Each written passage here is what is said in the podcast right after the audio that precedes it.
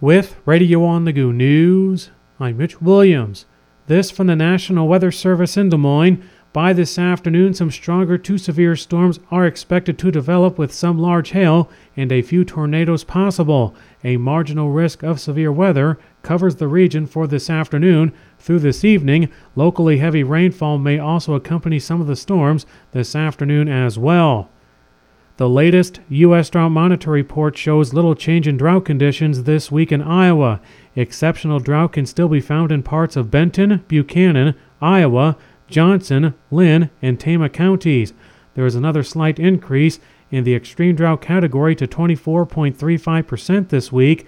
In the radio on the go broadcast area, southeastern Hancock, northeastern Wright, most of Cerro Gordo, all of Floyd, most of Butler County, the northern one half of Franklin, and the eastern one half of Grundy County are all in the extreme drought category for this week. A North Iowa man who conspired to distribute methamphetamine and heroin was sentenced on September 27th in federal court in Sioux City. Officials say 49 year old Nathan Miller of Dows pled guilty on May 10th of this year to one count of conspiracy to distribute methamphetamine and heroin and one count of distribution and aiding and abetting another in the distribution of methamphetamine.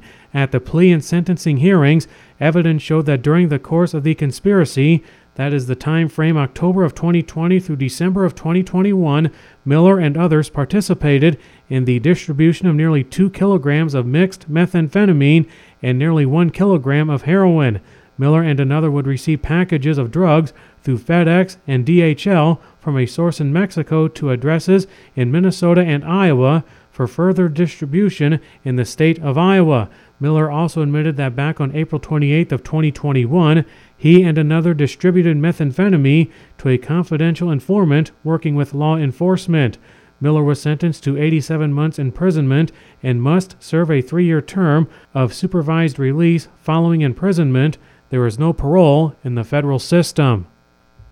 The second of three public informational meetings regarding the upcoming bond referendum vote in the Hampton Dumont School District was held on Wednesday night at the high school in Hampton. A few questions were raised regarding how the improvements were going to help the classroom experience for the students and also the benefits of resurfacing the baseball and football soccer field. The first meeting was held on Tuesday in Dumont, and Hampton Dumont Superintendent Aaron Becker tells Radio on the Go News it's been a great opportunity for the school district to get feedback from voters in the district. This has been really beneficial for us to really learn about what the voters want to know. What do they need more information on? And, you know, we can set up lots of frequently asked questions on our website, those type of things, try to anticipate a lot of the questions. But a lot of times it's great just to see people in person and hear some questions that maybe we haven't heard just yet. I think it's been an opportunity for voters or just community members that are interested to see a lot of the information that we've been talking about for the past almost a year. Just being able to get that out to our community in this time frame has been so beneficial for us.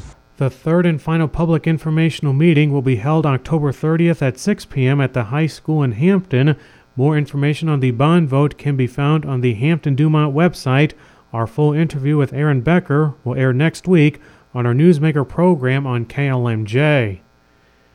This week, the Meservey City Council held a public hearing on the proposal to submit a community development block grant application to the Iowa Economic Development Authority for a water system improvement project.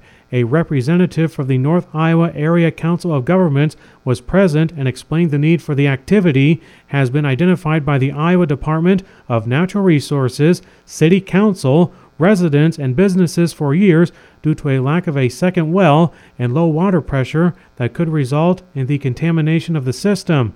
The proposed activities will be funded with a combination of CDBG funds and state revolving loan funds from the Iowa DNR. The application has a due date of January 1st, 2024. The council learned the city of Meservey is requesting half a million dollars in community development block grant funds, and the project includes the construction of a new water well and new water meters in the city. Following the hearing, the Meservey City Council approved to move forward with the application for the water system improvement project. This week is Fire Prevention Week, and this year's campaign is Cooking Safety Starts With You. Pay attention to fire prevention. This works to educate everyone about simple but important actions you can take to keep you and those around you safe when cooking. Coulter Fire Chief Kevin Erickson tells Radio on the Go News that having a fire extinguisher nearby when cooking is an easy way to control a fire in the kitchen. Know how to use it if the time ever comes and you need to use it and make sure it's operational. Check the pressure gauge on it and make sure it's in the operating range. Also, you know, if your pan is on the stove and it catches on fire or whatever, you can put a lid on it and just make sure the handles are turned, you know, away from the, the little kids so they don't grab the, the handles or whatever that you got on the stove. Yeah, there's a lot of different things you can do to prevent something from happening. Absolutely don't throw water on it. I mean, that, you're just going to create a lot bigger fire and yeah, it's it's only going to get bigger from there. In regards to the Coulter Fire Department, a new fire shed is going up in Coulter, and the fire department had a grab and go lunch fundraiser this past Saturday at the site of the new shed. Erickson says it was past time for a new building. We're doing really well with equipment. We've been able to update all our protective clothing. Uh, we've got new SCBA bottles in the last few years. So, yeah, our equipment is really good shape. So, that's why we thought we'd try to go for a fire station now. Erickson says fundraising for the new shed is ongoing. If you'd like to donate to the fire department to help with the project, you can send a check to the city of Coulter or contact any member of the fire department.